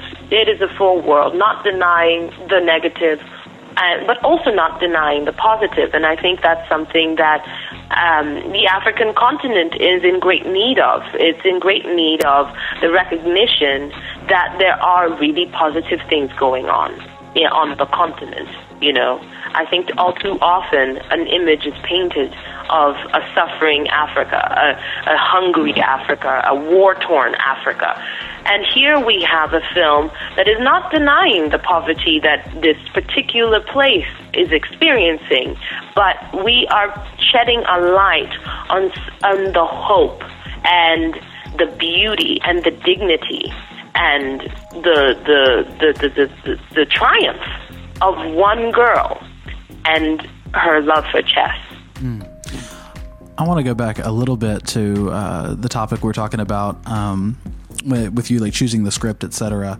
Uh, it seems to me that kind of looking at your career of late, especially with you know Eclipsed, the play, and, and then with um, Twelve Years a Slave, etc. You're taking roles that um, say something. You know, there's a message uh, that matters. It, is that idea of social change or even social commentary in your mind when you approach acting? Um, you know, I think I, uh, uh, I, I, I think. What do I think? I, what do I think? I don't know. Um, I mean, I, I, I'm, I gravitate. I'm attracted to roles and stories that uh, are complex, that say something about, say something and teach me something new about the human spirit. Um, then I do believe in redeeming social value potential, and and I think um, I'm attracted to those those kinds of stories because I do think that um, cinema and television, popular culture, really is the way in which we, in this day and age, that's that's the way in which we understand the world. That we interact with the world beyond um, our immediate surroundings. You know, it gives us a better understanding of the world we live in, and it's an opportunity, I think, to to to to have in to expand on the conversation and our understanding of the world we live in. Um, but really, uh, the things that I have gravitated to, I think, are, are things that have moved me deeply, and I feel an impetus to participate in. And you know, it goes from Eclipsed to even the Jungle Book or even Star Wars. You know, uh, they they're all in one form or another has offered me a unique opportunity, and I I see the their value um, to me and to what I hope is my audience.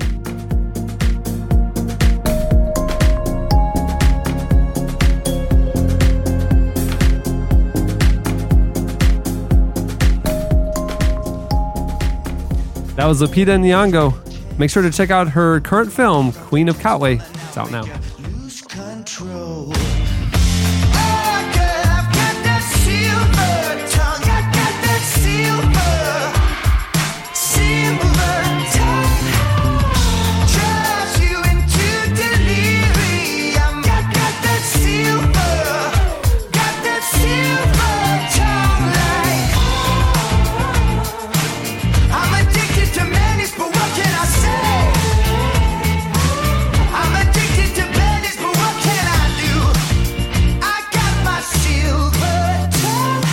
You're listening to a band in our new issue of Relevant, Young the Giant. The song is Silver Tongue, which was my nickname in high school. Um, Up until the incident. then it became Gold Tongue. Um, I don't know what that means. I don't either. It's the new James Yeah, Bond just film. use coming your out. imagination. Well, the new issue of Relevant is uh, has shipped this week and it's out now. It hits new it hits newsstands on November first. Uh, so to talk about the new issue and give you some behind the scenes of uh, what went into it, we wanted to invite our editorial director Aaron Hanbury to the show. Welcome back, Aaron. It's uh, it's good to be back. Any of your friends joining you this time? They might want to call in or anything. No, I just got off the phone with several. The, the- the recording quality was. I didn't put a lot of pressure on them to provide good phone quality because we're such close friends. I was like, just come as you are.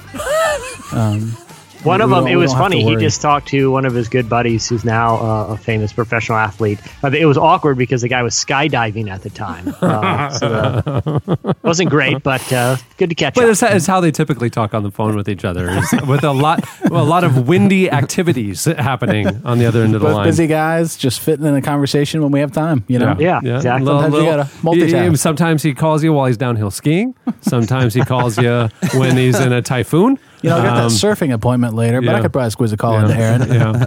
yeah. I'm repairing a big industrial sized fan that'll be staying. Uh, can I give you a call then? Yeah, I'm actually. Uh, hope it's okay. I got an appointment at the blow dry bar. Uh, they're gonna be having- we got two blow dryers going on me, uh, but I do. I can carve out a good ten minutes there.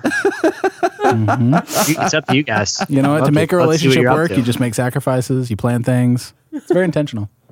Uh, the new issue of Relevant has a huge Hollywood actor on the cover. He's not physically, but in, in uh, reputation, I guess. In proportion And to Tebow, he looks tiny. Yeah, in popularity. Uh, Andrew Garfield. He's played superheroes, and currently he's starring in the new movie Hacksaw Ridge, which was directed by the controversial Mel Gibson. Both of them are in the cover story and talk about the film. And uh, it's the story of a pacifist during the Second World War who refused to bear arms, but actually saved a lot of lives, uh, faith, uh, morality, integrity, character um, abuse, overcoming obstacles is all themes in the film. And uh, Mel Gibson is a phenomenal director. Think of him, uh, think of him what you will, but his uh, you know he Yeah, did absolutely. Braveheart and several others, uh, Passion of the Christ, that uh, were quite notable. And Hacksaw Ridge is kind of his comeback moment. Yeah, it's been 10 years. So 06 was Apocalypto, uh, which was his last uh, directing or directorial It's outing. also what happened to his career after that. It was just kind of the apocalypse. He just kind of exploded and, and went away. yeah, that was basically a signal to everyone. Yeah. Apocalypto, and I'm out. Yeah. yeah. But but this is a, this is a really fascinating story Hoffman-esque. because not only is it Mel Gibson's comeback, but Andrew Garfield, n- n- you know, making a such an interesting professional choice. He you know he was just Spider Man, like literally the guy is you know at the forefront of these big mass market blockbusters. And his next moves to work with Mel Gibson in this uh, film that's going to be that is controversial. And even he mentions talking about being in the upcoming Scorsese movie which also has heavy faith themes and how both of these have kind of made him uh, you know ask himself big questions about faith and morality and some important social issues. It's a really interesting career choice for someone like Andrew Garfield. And he o- and he opens up about it quite a bit in the in the piece, and it's uh, compelling. It's one of those ones that sometimes you talk to a famous actor and you know about you know a role that actually has a lot of meat on the bones and you know is really uh, is gripping from a multi-layered spiritual and compelling standpoint, and then you talk to the actor and they're like, yeah, it was a role, you know, and they don't really Yeah. go there.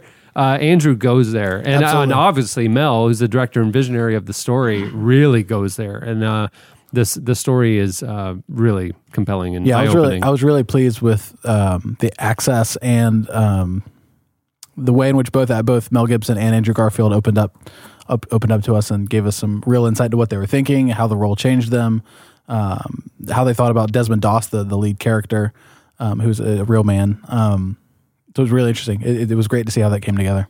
Andrew Garfield, like we're going to be seeing a lot of him uh, because two those two movies we just talked about, particularly Hacksaw Ridge, but also Martin Scorsese's Silence, which he stars in as a Jesuit monk, are already in early Oscar talks to be in the conversation for Best Picture. So it's really exciting that we got a chance to talk to him at this really pivotal moment, not just for his career, but for uh, you know some faith uh, conversations culturally. Also, in the issue on the spiritual uh, side of things, uh, Pas- Pastor Judah Smith, our friend, uh, wrote uh, wrote a piece about how is your soul. Uh, unpacks kind of like uh, feelings and uh, our emotions stuff is really good. Lisa Bevere uh, also wrote for us. The first time she's ever written for us. Uh, she talked about the cult of comparison and uh, a little behind the scenes. The uh, the uh, two people depicted in the uh, in the photo shoot are staffers at Relevant. David Crowder's in the issue. Uh, He his is. he was a guest here on the podcast not too long ago, talking about his new album. Um, and uh, in the issue, he talks about it and how it's kind of a new musical direction for him, and he's really kind of doubling down on the swampy Mhm. kind of uh, golf music. Yeah, stuff. It's an absolutely. amazing new era for him. Uh, And- And, we, we traced out the history of the David Crowder beard. That's true. because We, do. We literally have a sidebar in there. Uh, it's the oral. It's like the oral history, the timeline of the David Crowder facial hair, and uh, because people needed to know. and we Well, more of illustrated it. We literally had. I paid a designer to sit there and illustrate David Crowder's facial hair over the years. what, what- what's a, Yeah. what's interesting is we always have a backup cover in case someone like Andrew Garfield fell through, Yeah. and we had the the Crowder beard timeline. So I was comfortable up into the end on this one. Yeah. Um, also in the issue, uh, Aaron's favorite band, Young the Giant, talked to us. It's true. Why are It's they your true. favorite band? Young the Giant is my favorite band, uh, first and foremost because I just like their music. Like it straight up. But it was also my wife and I's first date was to see Young the Giant at the Tabernacle in Atlanta, which is a really great venue, and they put on a great show. And then kind of had a kind of had a little place in my heart for them since then. I, I I've always I like the band, and you know they have a couple of hits that you, you commonly hear in radio and commercials, and they've got a lot of critical acclaim. But what I liked about the story is you know the the undertones not just of their new album, but of their personal stories dealing with themes uh, like diversity and displacement. You know they are uh, you know come from the perspective of the child of immigrants. It, it was a really All fascinating four, inter- all four interview. band that members. I learned watching Mhm. it or reading this that all five band members are uh, uh, the children of of immigrants, Mhm. and so that the, that comes through in their music. Yeah, and it's interesting. You listen to their album uh, right now, and it kind of sounds like everything. Like everybody's talking about immigration, uh, even in Europe, they have Brexit, et cetera. Uh, but they started working on this album about two years before any of that broke. So it, it was this really organic way that they were just kind of talking about their own lives um, and how they experienced America. Uh, and then it released into this moment where it was like even more so in the forefront of kind of you know cultural conversations and those kind of things. Speaking of uh, music, oh, we also have Eddie in the magazine, uh, St. Paul and the Broken Bones. Eddie and the Broken Bones. The lead singer of St. Paul and the Broken Bones uh, looks exactly like Eddie Kaufholz in the suit. It is. we don't know it's not him. Look, open up the magazine, flip to the TOC, and glance at the St. Paul and the Broken Bones picture, and tell me if you don't think that's Eddie Kaufholz. It's eerie. Yeah, it's pretty funny. It's a, it's actually a really great story. Uh, Not mm-hmm. only do they do infectious kind of retro soul pop music, the lead singer was in the ministry at one point, and so mm-hmm. it's definitely the gospel thing is not a shtick to them. It's an authentic kind of thing that he's you know inspired the music that he's making now. So Mhm. very cool story. Based on my trip to Mars not long ago, uh, the lava field in Hawaii, where they were doing some Habanoid experiments and stuff uh, in preparation for Mars exploration. Um, Nat Geo is doing a show this November, um, kind of a mini series, a special. Um, it's not a full season series, but it's not a mini series. It's this interesting thing. They call it a global television event. Yeah, what it's like part documentary, part scripted. No, no, no. It's a, it's a, it's, it's all scripted. It's a, all it's a dramatic series about 2032, the first human crew to go to Mars. Right. The reason why it's notable, it's on Nat Geo. It's based in current science of what's being worked on for real. So real like real rocket design real challenges that they face or the things that they're really facing you know all that kind of stuff. So it's just uh, grounded. It's not just sci-fi you know? Uh, so it's fascinating conversation that we have. It's just a kind of a quick thought of um, one of the things that elon musk and neil degrasse tyson say in the piece that they have differing perspectives on. Elon Musk says there will be an extinction event here on Earth, so we must now become a multi planet species. That is absolutely vital, and that's why he wants to go. Neil deGrasse Tyson says, well, sure, it's great to learn, explore, and, and we should always be pursuing exploration, but you know, why don't we focus our attention on not having an extinction event here on Earth? and uh, and so they have differing uh, views. Neil deGrasse Tyson says it's not a question of could we go to Mars, but really should we um, habitate Mars? So uh, it's an interesting little piece that we have. Uh, also, we we ask the question: Should you chase your dream? How do you know when it's time to quit your day job and and take that big leap of faith that so many people want? And uh, last but definitely not least, um, we have a feature with Scott. Derrickson, the filmmaker behind the huge new movie, uh, Doctor Strange. Yeah, absolutely. And I was really excited about this. We, we've been working on uh, getting Scott for an interview for a while.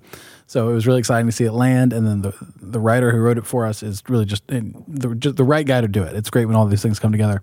Scott actually grew up in a very conservative uh, Baptist home. I mean, he was at Bob Jones University doing Bible drills, that kind of thing. Um, and then he went on to uh, to Biola, and then he becomes like this breakout horror director, much like um, And he, and then we should say he is an, a like a Christian currently. He's not like he grew up in the church Right. and and then like left the church to become a horror director. He's a Christian horror director. Absolutely. Yeah. Yeah, much like um, Hayes, the bro- the brothers who we've talked to before Yeah. on the show. Um, he's a Christian in the horror space, um, and now he's taken the reins of this this big. Um, is it Marvel? Yeah, I believe it's Marvel, right? Yeah, yeah, Marvel. it, yeah, it's the latest addition to the to the MCU, the Marvel Cinematic Universe, which every one of those movies is a huge deal, and this one has a a, a way different tone Very. than. It, it, like let's say your your entry point into that world is the Avengers or Iron Man or one of those. Doctor Strange is taking the the entire uh, universe in a new sort of direction that's darker, that is asking a lot of big spiritual and mystical questions. Spirituality and the supernatural and mysticism play huge roles in the Doctor Strange story. What and that's why it's so interesting that a Christian director and a Christian filmmaker is at the helm. I mean, in the lead up to this, you would see um, Scott Derrickson tweeting quotes from different Mm-hmm. theologians who've kind of had these ponderings about the supernatural and you know some of these big mystical questions and now they're all coming to fruition in the form of a blockbuster that visually is also one of the coolest Marvel movies. I don't know if you guys have seen some of the clips that we've posted on and off as they've been made available, but I mean there are uh, scenes that sort of look like something out of like uh, Inception. Yeah, or- psychedelic is how Scott described it to us. He wanted to create a psychedelic experience, which is super interesting. Interestingly, I, was listening to that conversation that Scott had with us. I, I didn't make out the word psychedelic because he also was uh, skydiving while while inter- while the interview was going on, much like Tim Tebow. I try to make people feel comfortable when I talk to them, Yeah. and I'm like, "Hey, if you need to like sit down or or like skydive, just do what you or, need to do." or, or ride around comfortable with your windows open. Horseback riding is an option here. Right. well, well, yeah, yeah. If you've seen the trailers for the movie, you know there's a scene where Benedict Cumberbatch, who plays Doctor Strange, you know, jumps through this portal in the Himalayas into this multiverse. Uh, and it was actually Scott was testing that stunt when he did the call. So that's Interestingly enough, sounds- Scott is just off screen in that clip, talking to you, talking to me on his Yeah. cell phone. Yeah, he's falling through the supernatural void crazy. of the multiverse. Which is sounds knew like a jitterbug got it, service It the really Himalayas? sounded exactly like Tim Tebow doing the same thing last week. But um, they may or may not be the same. Um, and and because it's our November December end of the year issue, we have a couple of uh, things looking at Christmas. Uh, first, Tim Keller, notable pastor, theologian, author.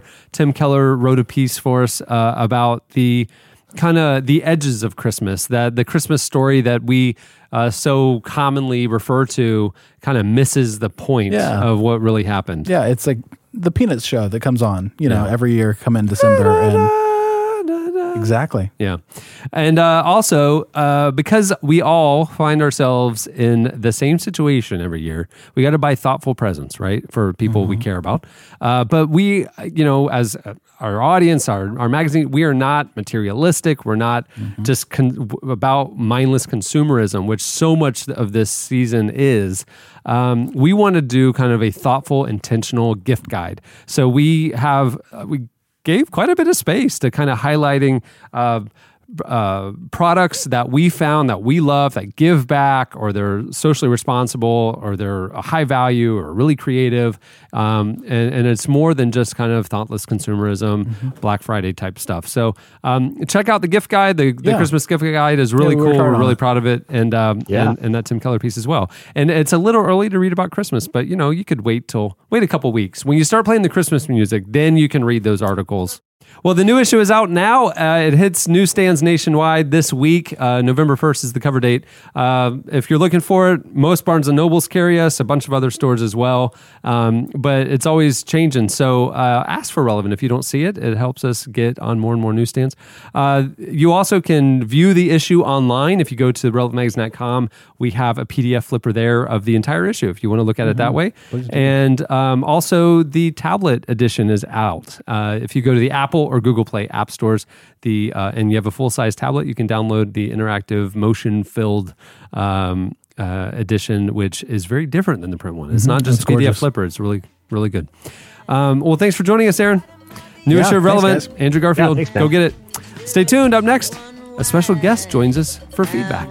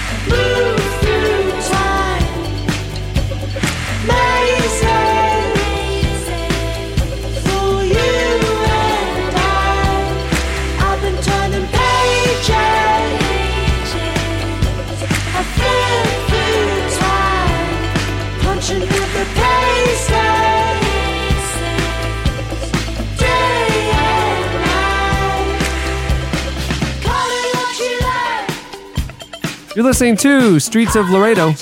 Uh, the song is Trap for Young Players. Trap for Young Players. I the Trap for Young Players, you know what those are? Pokestops. It's where the muggers hang out, waiting for the children to come, and then they take their Pokemon cards from them. Chandler's been there, they man. Set the, They they, set set, the the, traps for the young players. out Streets lure. of Laredo is raising awareness. There we go. Thank you for that song. Okay, it's time for your feedback. Last week, our question of the week was I mean, how in 11 years has this not been the question of the week? I don't It's- know. It's my favorite ever. Yeah, it's it's been a lot of fun. Uh, we asked you, what is your best dad joke? You guys went on Twitter at Relevant Podcast. Uh, Some of us just call them jokes. Yeah. But, all right. Listen, they're- I just I just thought they were funny. I didn't know that there was anything wrong with these jokes. Yeah. Uh, and you, a bunch of you also went on the podcast episode page at relevantmagazine.com. Here are a few of our favorites. Can, can I say that Addison went above and beyond? They- they're- and it's all Addison. If there's some sort of award, Addison just gets it. Can I? Here's a f- couple of my favorites from Addison, and maybe you got if Eddie. I don't want to stop you from reading some too, but no, I may. These are really impressive dad jokes. Hey guys, did you hear about the butcher who backed into his meat grinder? No, Jesse didn't. Tell me more. He got a little behind at work. hey Jess, did you? Hey, uh, hey guys, did you hear about the uh, the new corduroy pillows? No, what's up with them? They're making headlines. Hey,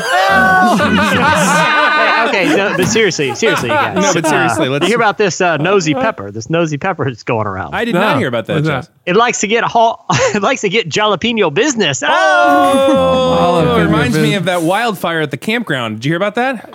Why did you say jaw, by the way? It's hol- holloping your business.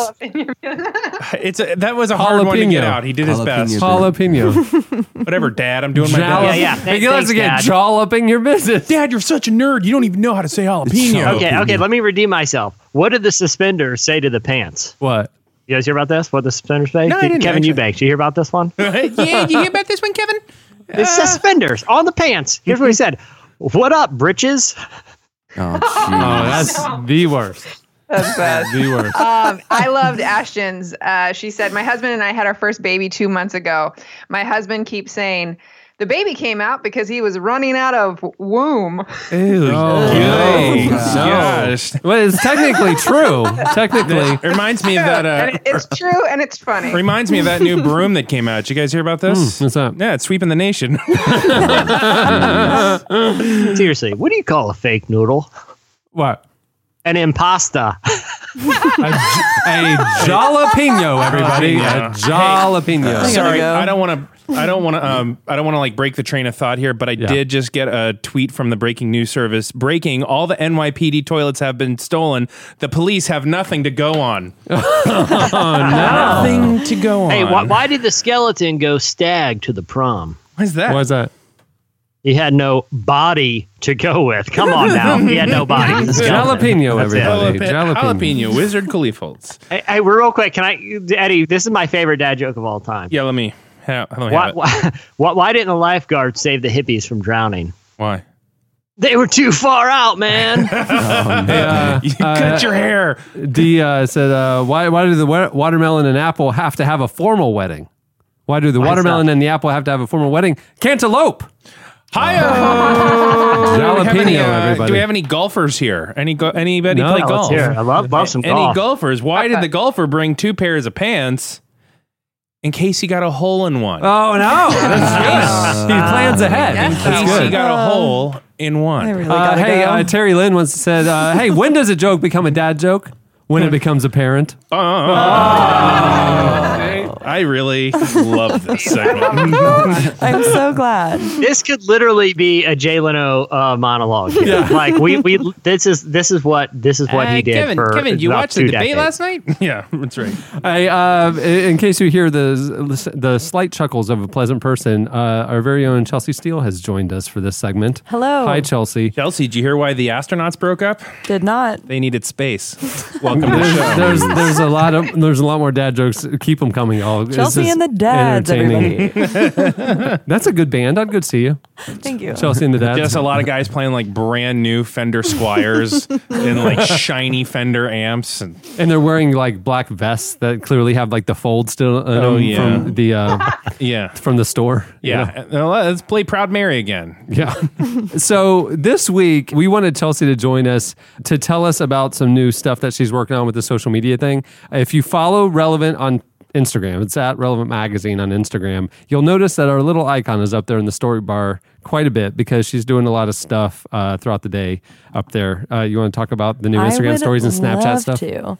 Um, it's mostly antics around the relevant office regarding Mm-hmm. Mhm. me usually interviewing people. Today is National Pumpkin Day, so I've been asking people Seems like they pumpkin kind trivia. of they kind of missed it, didn't they? Don't you feel like National Pumpkin Day would be Halloween?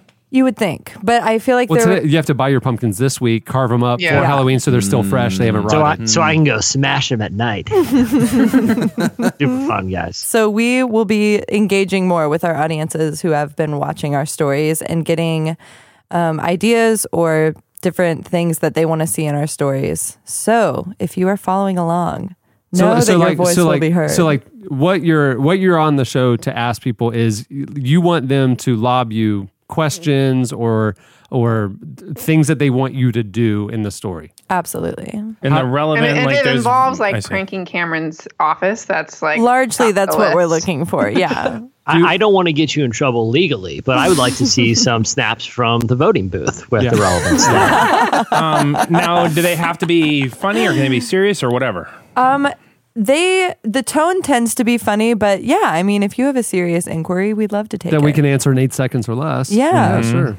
Glad to. Um, Chelsea, I was going to say, as you're going around the office and talking to people about National Pumpkin Day, I have some distressing news that I just learned. Uh oh. Yeah. Did you guys know that the canned like pumpkin that you get for making pumpkin pies and whatnot is not actually pumpkin? What? What? is it? Yeah, Expose it. yeah. It, it's just weird. Uh, it, there's no real pumpkin in it, right? I mean, it's it's No, literally actual pumpkin is like too watery and stringy. So it's it's like any variant of uh, other squashes, like butternut squash and spaghetti squash and things that are not as watery as pumpkin. So I don't. Maybe none of us actually know what pumpkin tastes like. I think I um, see. That's the thing. I heard like pumpkin is like basically tasteless, and it doesn't taste very good. It is. It, it's just it's just an invention. It's a like pumpkin fibrous- flavor. Like the shape, the shape of a pumpkin is more conducive to a face and making a cute character than like a butternut squash. Yeah. Butternut squash. Now that's now that's a vegetable. All right. so it's time for this week's Editorial question of the week. Hey. This week's question of the week uh, is what Chelsea just said. We want to know what you would like to see her do on our Insta Snap or, or uh, Instagram stories and Snapchat. Uh, if there's questions you want her to poll the office, if there's uh, challenges, if there's questions you have about relevance and behind the scenes stuff you want to see, whatever you want to see happen, um, hit us up and let us know.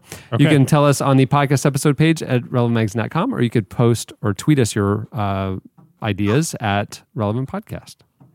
There you go. I'll, I'll Well said. I got some Yeah, ideas. I want to know more Yeah, I about Eddie. I want to see Eddie. There's we got to get a week's The worth of Eddie on. Wednesdays. Yeah. You know what I mean? Yeah. I the thi- Wednesday f- Insta Snap feed should be Just all Eddie all the time. Snapchat filters with Eddie. There's almost nothing left for people to know about me. I mean, Here's at this what I point, wanna we're see. just the minutia of what you could possibly. But they haven't seen you with The all the man funny behind the Snapchat filters on your face. I know Snapchat filters. Okay, well, uh, that thanks for joining us, Chelsea. Thank you for Uh, having me. Uh, many thanks to our guest Lupita Nyong'o for joining us. Uh, make sure to check out her film. It's out now. It's the Queen of Katwe. You know what I noticed about her interview as we were listening to hmm. it? You could tell what she was saying. It- it- uh, uh, she's good friends with the interviewer. Interesting. Really good friends. Interesting. yeah, yeah. There's no sounds of water splashing, no freeway. She's clearly not on the back of a motorcycle while recording it. Just picked up an iPhone and sat in a quiet room and conducted an I, adult I'm glad conversation. she. I'm glad she waited till the hurricane out in the middle of the field that she was in ceased to, to do the phone call. That was considerate of her. Yeah, it really she might was. have even been in a hotel on a landline. Who knows? Who knows? Who knows? so many options.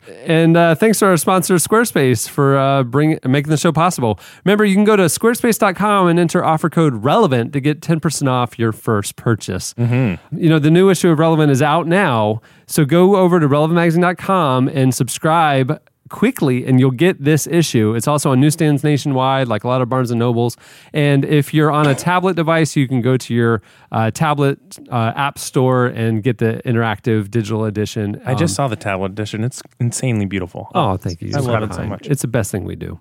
Um, That actually always hurts my feelings, but continue on. I happen to feel like we do a pretty good Hey, work can here. I say this, Cameron? By a large margin. it's, it, it is. It is not even close. It I mean, makes up for what we call call internally the Friday disaster. All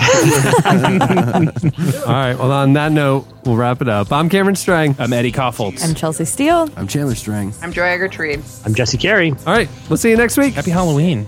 Yeah. so scary. Thanks for listening to the Relevant Podcast. Connect with us on Twitter at Relevant Podcast and get bonus material from this episode and more at the podcast section on relevantmagazine.com. And don't forget to check the magazine out. It's available on newsstands and at the iTunes App Store, or you can subscribe online at relevantmagazine.com slash subscribe. The bell, the crowd, the fight was on, and the devil leaped in fury. With all his evil tricks, he came undone. Threw his jabs of hate and lust, a stab of pride and envy. But the hands that knew no sin blocked every one. Forty days and nights they fought, and Satan couldn't touch him. Now the final blow, saved for the final round. Prophetically, Christ's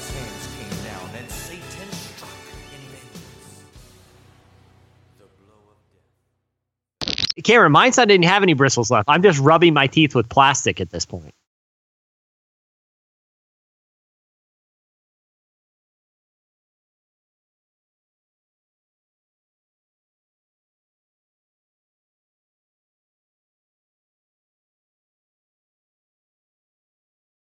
Say goodbye to your credit card rewards. Greedy corporate mega stores, led by Walmart and Target, are pushing for a law in Congress to take away your hard earned cash back and travel points to line their pockets. The Durbin Marshall credit card bill would enact harmful credit card routing mandates that would end credit card rewards as we know it. If you love your credit card rewards, tell your lawmakers hands off my rewards. Tell them to oppose the Durbin Marshall credit card bill.